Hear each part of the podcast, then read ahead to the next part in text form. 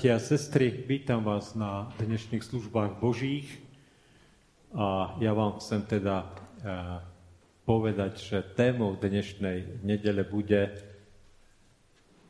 že človek, keď spozná zlo, tak ho pošle preč častokrát, častokrát ho pošle preč, ale zabudne na to, že keď nepríjme Boha do svojho života, takže tí démoni sa vrátia a sú ešte horší ako na začiatku.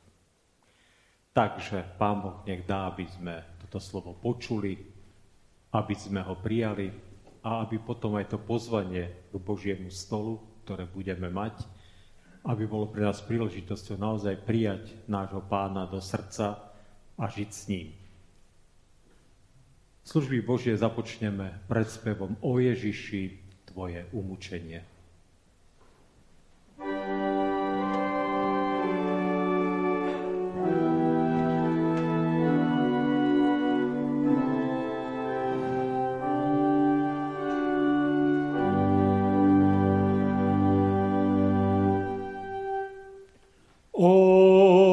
Ježiši,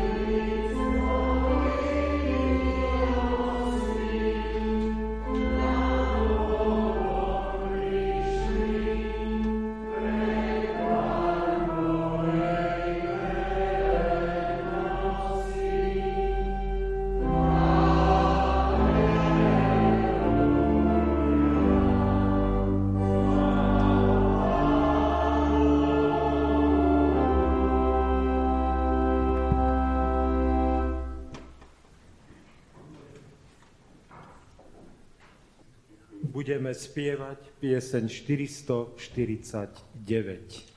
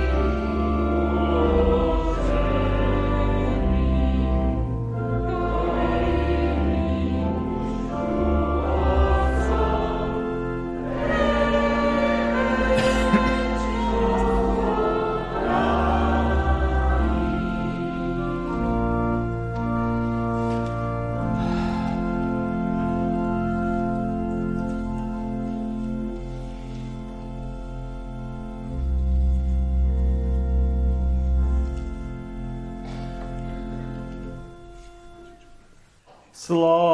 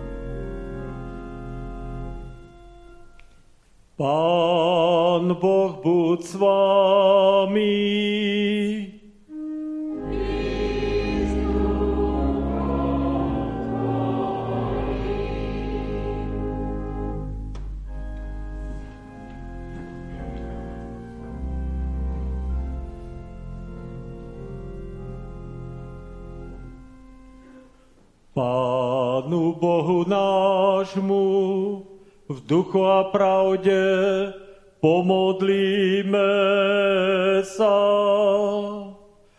Bože, Oče preláskavý, hojný v milosrdenstve a bohatý v daroch, ďakujeme Ti, že nás neprestávaš požehnávať. Aj keby sme si zaslúžili potrestanie, Ty sa nad nami zmiluvávaš ako otec nad svojimi dietkami. Dávaš nám hojnosť chleba duchovného i toho každodenného. Nedaj nám zabúdať, že kto verí v Teba, bude spasený. Vypočuj nás, potež a rozveseľ, aby sme sa z Tvojho vykúpenia radovali a tešili sa, že nás raz v milosti uvedieš tam, kde žiješ a kráľuješ na veky.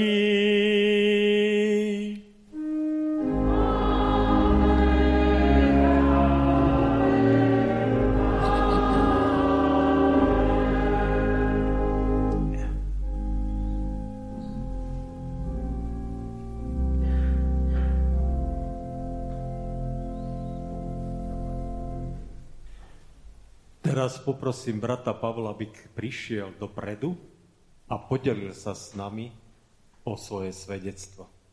Tak nech sa páči.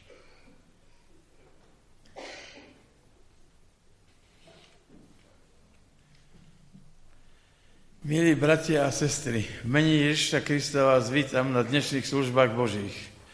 Na úvod by som vám chcel predniesť moju úprimnú vďaku a modlitbu Pánu Ježišu, nakoľko som sa dostal do ťažkej životnej situácie, kde som sa ocitol medzi životom a smrťou. Veľa ľudí sa vtedy za mňa modlilo a keďže som tu medzi vami, ich modlitby boli vyslyšané. Keď môj život vysel na vlásku, uvedomil som si, akým konzumným spôsobom života som žil. V tých najhorších chvíľach som sa úprimne pomodlil k Pánu Ježišu a slúbil som mu, že ak sa z nemocnice dostanem v plnom zdraví, skončím s takýmto spôsobom života.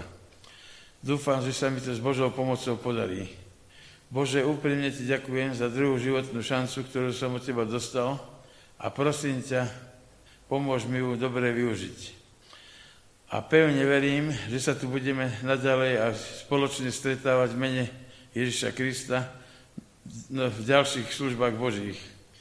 A teraz ťa, Pane, ešte spolu prosme, o ukončenie vojny na Ukrajine, za mierové vyriešenie sporov a za pokoj zbraní na celom svete. Amen. Amen.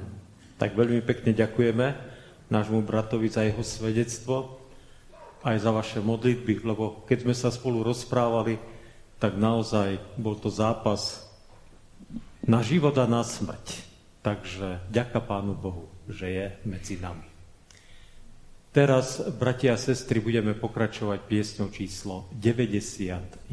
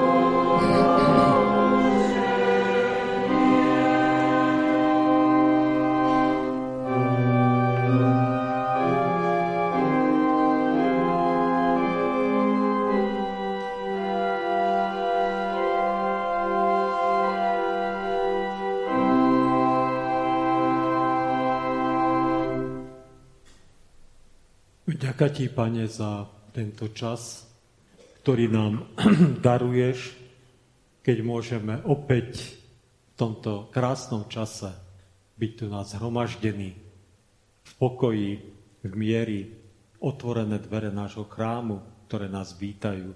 A ja ti ďakujem, Pane, za to, že si to môžeme uvedomiť, aký je to veľký a vzácný dar. Že môžeme slobodne a v pokoji prichádzať do tohto nášho chrámu, aby sme počúvali Tvoje slovo. Amen. Postaňte z úcty k Božiemu slovu, ktoré nám poslúži ako základ pre dnešný príhovor k Večeri pánovej. Toto slovo je napísané v Evanieliu podľa Lukáša, kde v 11. kapitole od 24. po 20. 8. verš čítame. Keď nečistý duch vyjde z človeka, blúdi po miestach bez vody a hľadá odpočinok. A keď nenájde, povie si, vrátim sa do svojho domu, odkiaľ som vyšiel. A keď príde, nájde ho vymetený a vyzdobený. Vtedy ide a vezme so sebou iných sedem duchov, horších od seba, a vojdúc prebývajú tam. A tak sú posledné veci onoho človeka horšie než prvé. Keď to hovoril, akási žena zo zástupu postvihla svoj hlas a povedala mu, blahoslavený život, čo ťa nosil a prsia, ktoré si požíval. On však riekol, o mnoho blahoslavenejší sú tí, čo počuli slovo Božie a zachovávajú ho. Amen. Toľko je slov písma.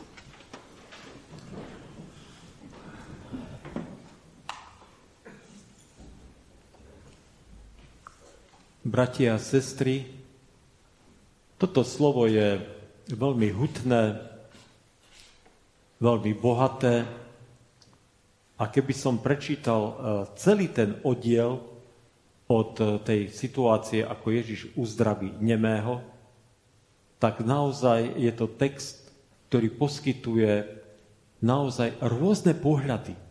A dá sa vybrať pri výklade rôznymi cestami, aby sme sa uchopili toto slovo a uchopili e, všetky tie veci, ktoré tam pán Ježiš hovorí. Dokonca aj samotný tento príbeh o tom e, nečistom duchu, ktorý vychádza z človeka, poskytuje tiež niekoľko možností, alternatív, ako ho vykladať.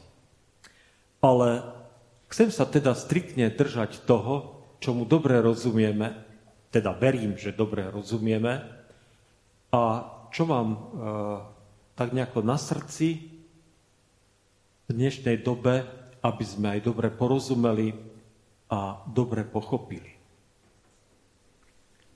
Myslím si, že odkedy začala tá, e, ten konflikt alebo tá vojna na Ukrajine, tak e, zrazu veľmi veľa ľudí sa stáva expertmi na to, čo je dobré a čo je zlé.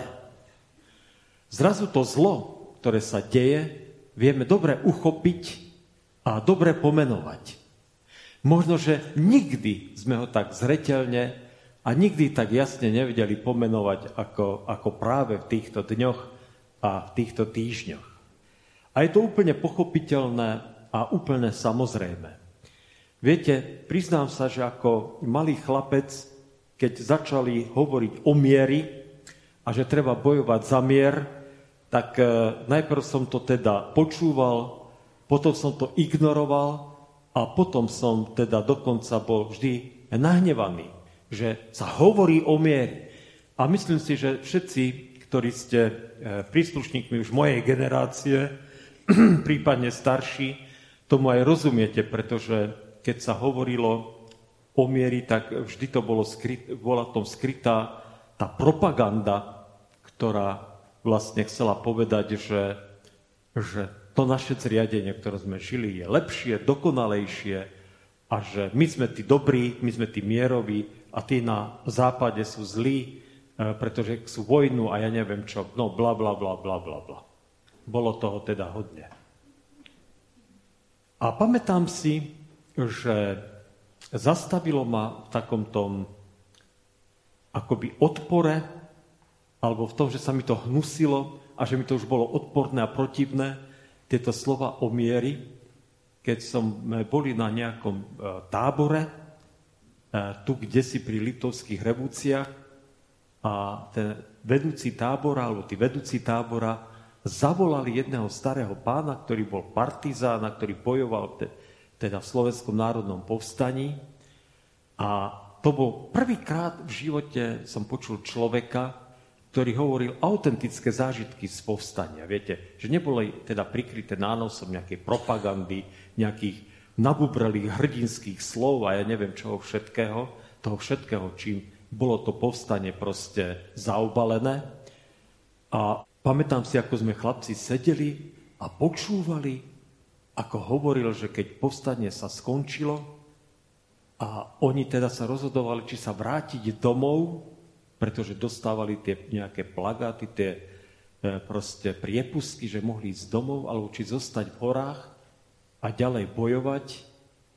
A tak hovorí, že bolo to strašne ťažké rozhodnutie, ale rozhodli sa teda v tých horách zostať a hovorí, viete, to bolo zaujímavé. Povedal nám, že Vydržali to, skoro všetci to prežili teda z toho oddielu a že teda mali taký pocit, že naozaj je to dôležité, že to urobili, ale povedal, nikdy som si nebol a nikdy som si není istý, či to bolo úplne 100% dobré rozhodnutie.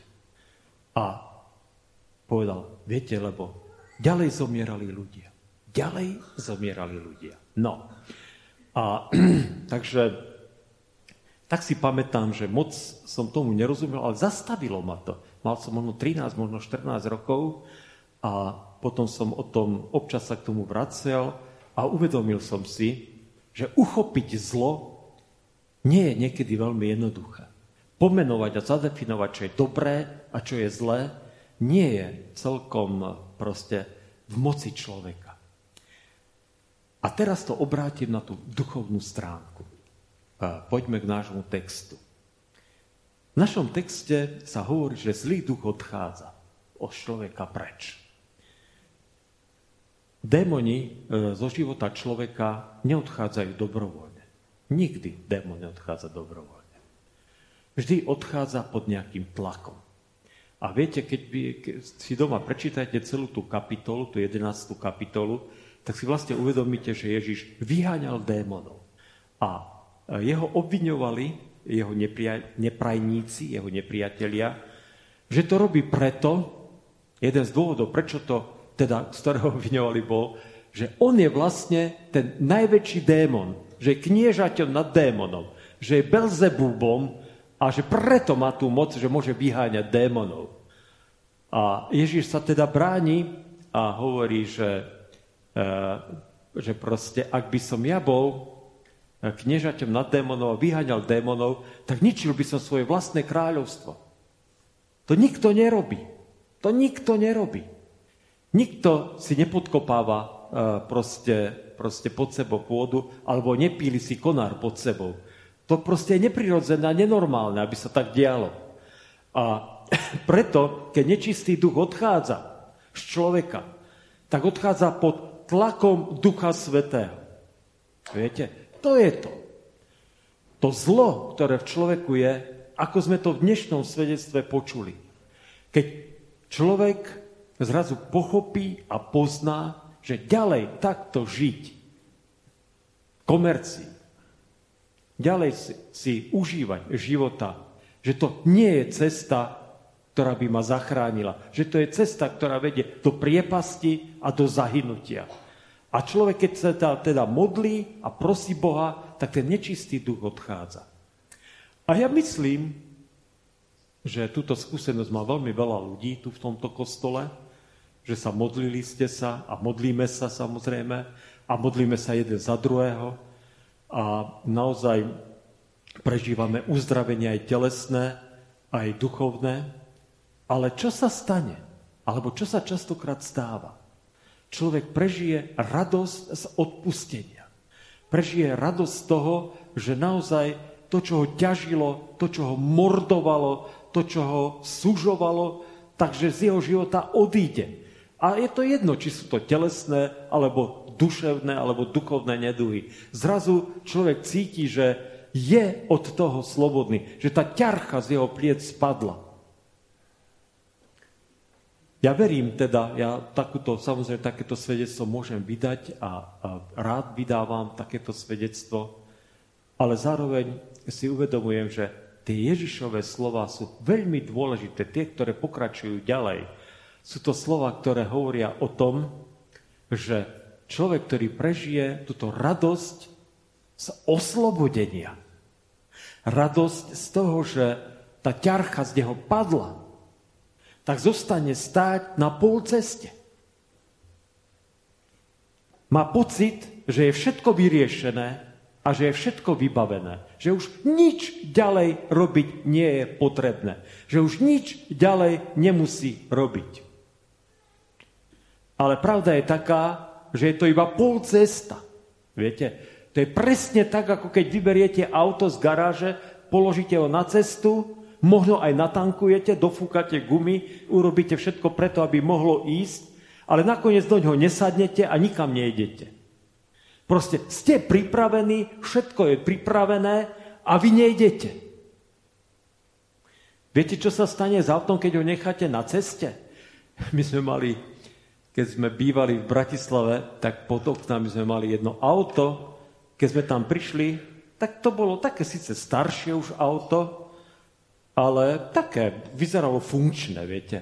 A prešiel rok a druhý rok a furt to auto tam stálo a potom mu splasli pneumatiky, potom tie pneumatiky začali zapadať do asfaltu, potom začalo hrdzavieť a proste, proste potom bolo očividne vidieť, že no proste za možno dva, možno tri roky to auto sa zmenilo na šrot. Úplne sa stalo šrotom. Nepoužiteľné tak potom už sa ľudia stiažovali, tak ho e, proste mesto nejako dalo otiahnuť a, a proste ho zlikvidovali. A auto, ktoré možno, e, keď ho tam niekto dal, tak fungovalo. Neviem, z akého dôvodu tam zostalo to auto. Ale častokrát mi to pripo- e, tá scéna príde na um, keď vidím život kresťana, ktorý sa oslobodí a nechytí sa svojho pána, a nejde v jeho šľapajach. Apoštol Peter to tak píše, že máme kráčať v šľapajach svojho pastiera, ktorým je Ježiš Kristus, veľkňaza našej viery. Tak sa ťa pýtam, ideš v týchto šľapajach? Alebo stále tancuješ nejaké výťazné tanečky, aký si ty slobodný, ako sa tebe uľavilo, ako si zbavený choroby, ako si zbavený nejakej ťažoby, a ako si ty možno v tom svojom ohradenom a ohraničenom priestore môžeš voľkať. Musíme ísť dopredu. Musíme žiť so svojím pánom. Ja neviem, možno, že by to matematici vedeli povedať, ja teda som v matematike slabý, alebo štatisti, ja neviem, že človek, keď stojí, alebo ekonomika, keď stojí, alebo čokoľvek, keď stojí, tak v skutočnosti to upadá. Neexistuje. Teda môžete zostať stáť na mieste, môžete nič akoby zdánlivo nerobiť, nič ďalej ne, nenapredovať, ale kto nenapreduje, tak vlastne ide dozadu. A je to preto, lebo všetci ostatní idú dopredu. Takže viete, vy ste sa niekde dostali, ale keď ďalej nejdete, tak vlastne začnete zaostávať a nakoniec sa ukáže, že v skutočnosti idete pomyselne, idete vlastne naspäť. A toto je vlastne náš príbeh. Ak človek nekráča v šľapajach svojho pána, ak ho neprosí, aby mu dával pomocníka Ducha Svetého, ak v jeho moci nežije a nekoná, ak neodhaľuje a nebojuje tie zápasy a boje, ktoré samozrejme na tomto svete bojovať musíme, tak to zlo sa vráti. A Biblia to zlo nazýva tu na tomto príbehu démonom. A nepríde už sám. Keď zistí, keď zistí, že ten dom je vyčistený, vypucovaný, tak zoberie ešte sedem démonov horších od seba a posledné dni toho človeka sú horšie ako prvé. Tak bratia a sestry, to je vážne varovanie. Vážne varovanie. aby sme si uvedomili a aby sme poznali, že je potrebné a dôležité nie len prosiť o vykúpenie, nie len prosiť o očistenie krvou Ježiša Krista, ale aj prosiť, aby v tom dome, teda v našej duši, v našom vnútri, v našom srdci, môžeme to nazvať ako kseme, teda aby v nás prebýval Duch Svetý. Aby sme my boli jeho chrámom. Lebo ak on tam neprebýva, tak zlý sa vráti späť. A zaujme opäť tam tú pozíciu a už sa tak tam zabetonuje, že už sa ho zbaviť bude prakticky nemožné. Takže nech Pán Boh dá, aby sme toto dobre počuli. Zaujímavý je ten záver tej kapitoly. Ja som najprv pôvodne myslel, že to nechám tak a že teda tieto slova nebudem citovať, ale potom som si povedal, že predsa len ich poviem.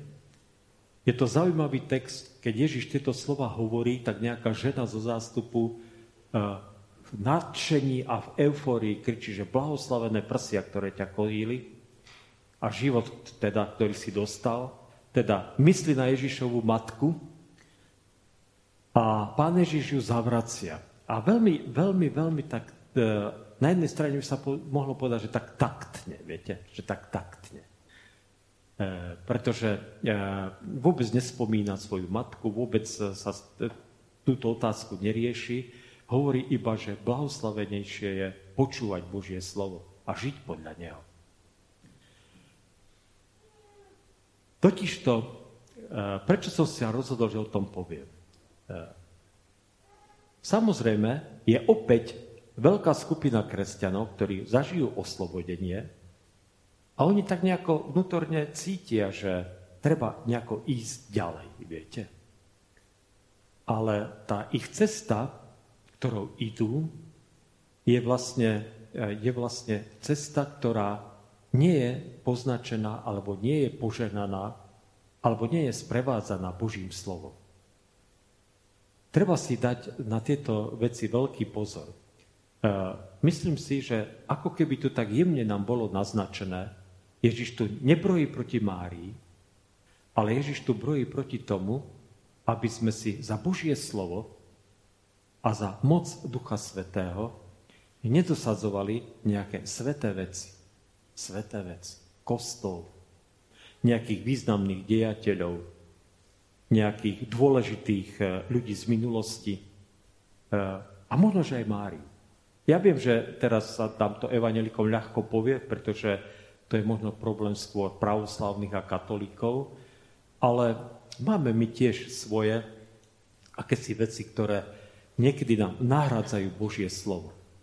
Že nejaký pekný program, nejaká dramaturgia pekná v kostole, pekný koncert, ja neviem, čo to všetko môže byť. A viete, ono to je tak, e, nebezpečenstvo týchto vecí spočíva v tom, že sami o sebe nemusia byť nejaké zlé alebo škodlivé, ale stávajú sa a môžu sa stať osídlom, keď nám nahradia Božie slovo. Keď e, miesto Božieho slova budeme považovať za dôležité práve takéto veci. A to je môj výklad, som evangelický farár, tak čo ma iné môže napadnúť a nič iné ma ani nenapadlo, ako, ako práve e, tento príbeh o tom, kde Ježiš zavracia tú ženu, že nie je blahoslavená Mária, ale blahoslavené je Božie slovo, tak to ma samozrejme napadlo, aby som povedal. A tak e, naozaj, bratia a sestry, nech to, čo nám Boh dáva a to, čo nám Boh ponúka, tak eh, nech to príjme, jednak príjmeme, nech s tým žijeme a nech to ničím iným nenahradza. Pretože iná náhrada eh, za Božie slovo ako tí démoni nakoniec ani neexistuje. Chcem vám povedať, že náš pán chce vstúpiť do vášho života ale chce s vami odísť. Ono to je zaujímavé, že mám taký pocit, že niekedy sú ľudia si myslia, že Boh je iba v kostole. Tak, a ja viem, že to tom neveríme samozrejme tak.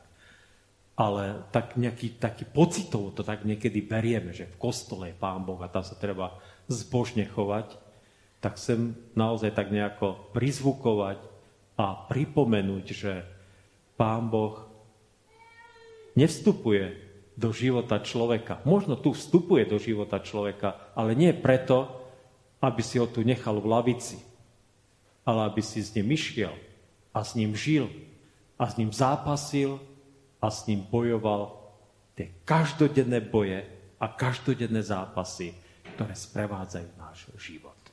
Amen.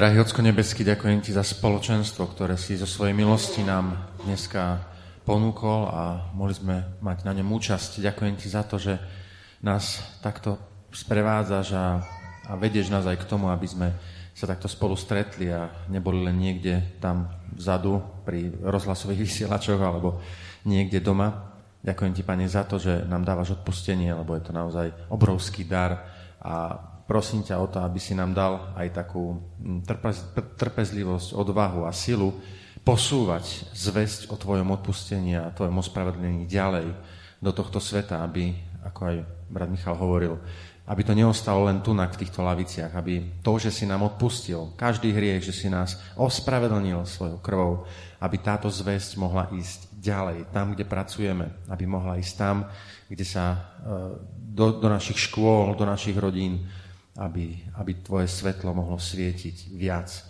Aby sme sa mohli stať tými prameňmi e, živej vody, ktorá vyviera z našeho vnútra, ktorú si tam ty, pane, dal. Tak ťa teda o to prosím, mene Ježiš. E, takto nás prevádzaj veď a e, drž nás tak nad vodou, aby sme nielen v tomto priestore vedeli, že patríme tebe, ale všade, aby sme sa k tomu vedeli vždy jednoznačne priznať tak nám dávaj ešte raz, Pane. Ťa prosím silu, odvahu a múdrosť. Amen.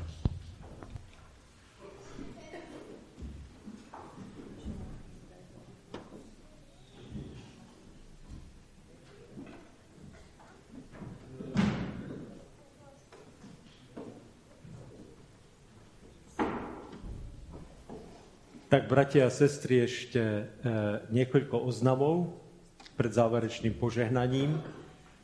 E, prvý oznam, ktorý vám chcem povedať je, že chcem sa poďakovať teda všetkým za včerajšiu brigádu. E, bolo nás vyše 30 a urobilo sa teda naozaj e, veľa roboty. Možno, že to nie je až tak vidieť, ale keď sa pozriete na tú obrovskú kopu, ktorá je tu napred kostolom, alebo vedľa kostola, tak naozaj sa môžete presvedčiť, že skutočne sa vyhrabalo, vyčistilo celé to okolie e, kostola, ihriska, záhrady, takisto sa vyprášili epeda, takže všetkým srdečne ďakujem, ktorí prišli a mohli prísť samozrejme. Bolo to veľmi milé sledovať aj deti, ako robili. Vzhľadom na situáciu, ktorá je teda na ten vojnový konflikt, ktorý je teda na východ od nás, možno, že ste to už aj videli a mohli ste si prečítať. Zriadili sme transparentný účet, e, ktorom, na ktorý zbierame teda finančné príspevky, ktoré potom používame na pomoc, e, na pomoc teda utečencom, ktorí prichádzajú z Ukrajiny. Dávam vám tento účet do pozornosti, ak môžete, samozrejme každý príspevok radí privítame. Tie peniaze teda konkrétne idú a pôjdu na jednak činnosť koordinátorky, ale jednak teda e, je, e, je taká platforma aj ďalších e, církevných zborov, aj iných církví v našom meste, ktorí pomáhajú. Je 25, okolo 25 utečencov v takom bývalom pionierskom tábore v Lučatine, kde teda im pomáhame.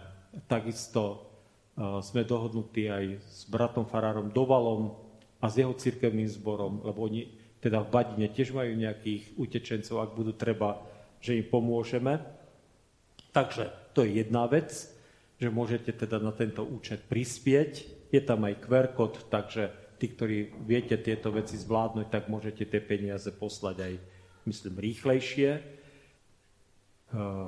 Chcem ešte teda povedať pár slov k tej prihláške do zboru. Viem, že to je taká možno trošku aj citlivá vec, aj taká nie celkom uh, možno pre všetkých pochopiteľná, alebo nie všetci to hneď pochopili. Uh, chcem vám povedať, že teda vzhľadom na situáciu, aká je aj v generálnej církvi, tak sme sa rozhodli o tom, že preregistrujeme všetkých členov církevného zboru. Ja viem, že hlavne starší sa, mi, sa ma pýtajú, prečo sa mám znovu ja prihlásiť do církevného zboru, keď som tu celý život a vždy si platím tú církevnú daň a nikdy som teda neopomenul túto povinnosť. tak prečo sa mám ja prihlasovať, keď som nikde inde ani členom nebol?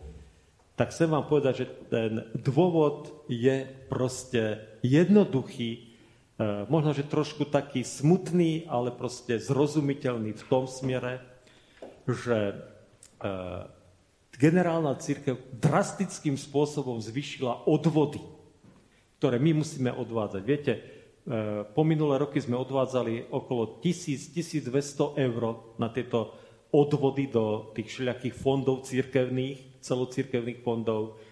Minulý rok nám vyrúbili odvod e, vo výške 7900 a plus nejaké drobné. Tento rok 9200 eur. A e, je to odvodené od počtu členov církevného zboru, ktorý máme udaný 1335, myslím, že také číslo. A keď som teda e, na generálny biskupský úrad avizoval, že v skutočnosti si církevnú daň platí 370 ľudí v Radvani, tak mi povedali, musíš mi doka- musíte nám dokázať, že sa tí ľudia odhlásili. Pokiaľ sa neodhlásia, tak proste musíte za nich platiť. No tak sme sa teda rozhodli, že to urobíme tak, že sa ľudia musia nanovo zaregistrovať. Rozumiete? Všetci, ktorí sa nanovo zaregistrujete, budete členmi cirkevného zboru a ja budem môcť ukázať o rok generálnej cirkvi, pozrite sa, toto sú registrovaní členovia cirkevného zboru. No kiež by nás bolo 1300, však to by bolo super, ale teda tým pádom budem ja môcť povedať, Nemáme viacej členov ako týchto, ktorí sa zaregistrovali.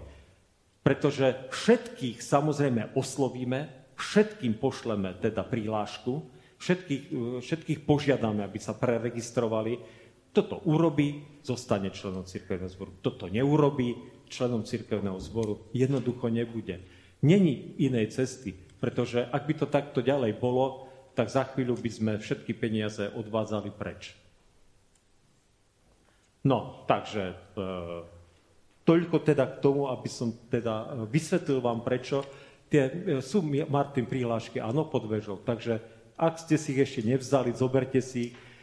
Druhý, druhá vec je, že prosím, keby ste všetkých extra zaregistrovali, teda aj deti, deťom vypísali tie prihlášky, aby sme mali teda prehľad tomto členstve. Každé tri roky tá preregistrácia bude, pretože ľudia odchádzajú, umierajú samozrejme. Takže Chceme mať to transparentné, prehľadné a zrozumiteľné. Žiaľ, staré časy sa skončili. Žiaľ, situácia je taká, že počet členov cirkvi zatiaľ v Európe ubúda a proste vzhľadom aj na tú katastrofálnu ekonomickú situáciu, ktorá tu je a ktorá asi lepšia ešte nebude dlhý čas, tak nemôžeme teda jednať inak. No, Možno, že môžeme jednať inak. Rozhodli sme sa pre túto cestu, túto cestu konvent schválil. Neviem, či k tomu ešte treba niečo povedať. Dorotka. Áno, ja viem, čokoládky mám, že mám poznačené, že čokoládky od Dorotky si môžete zakúpiť po, po službách Boží. Takže to je, myslím si, že na každú by sme mali napísať, že čokoládka od Dorotky. Dobre.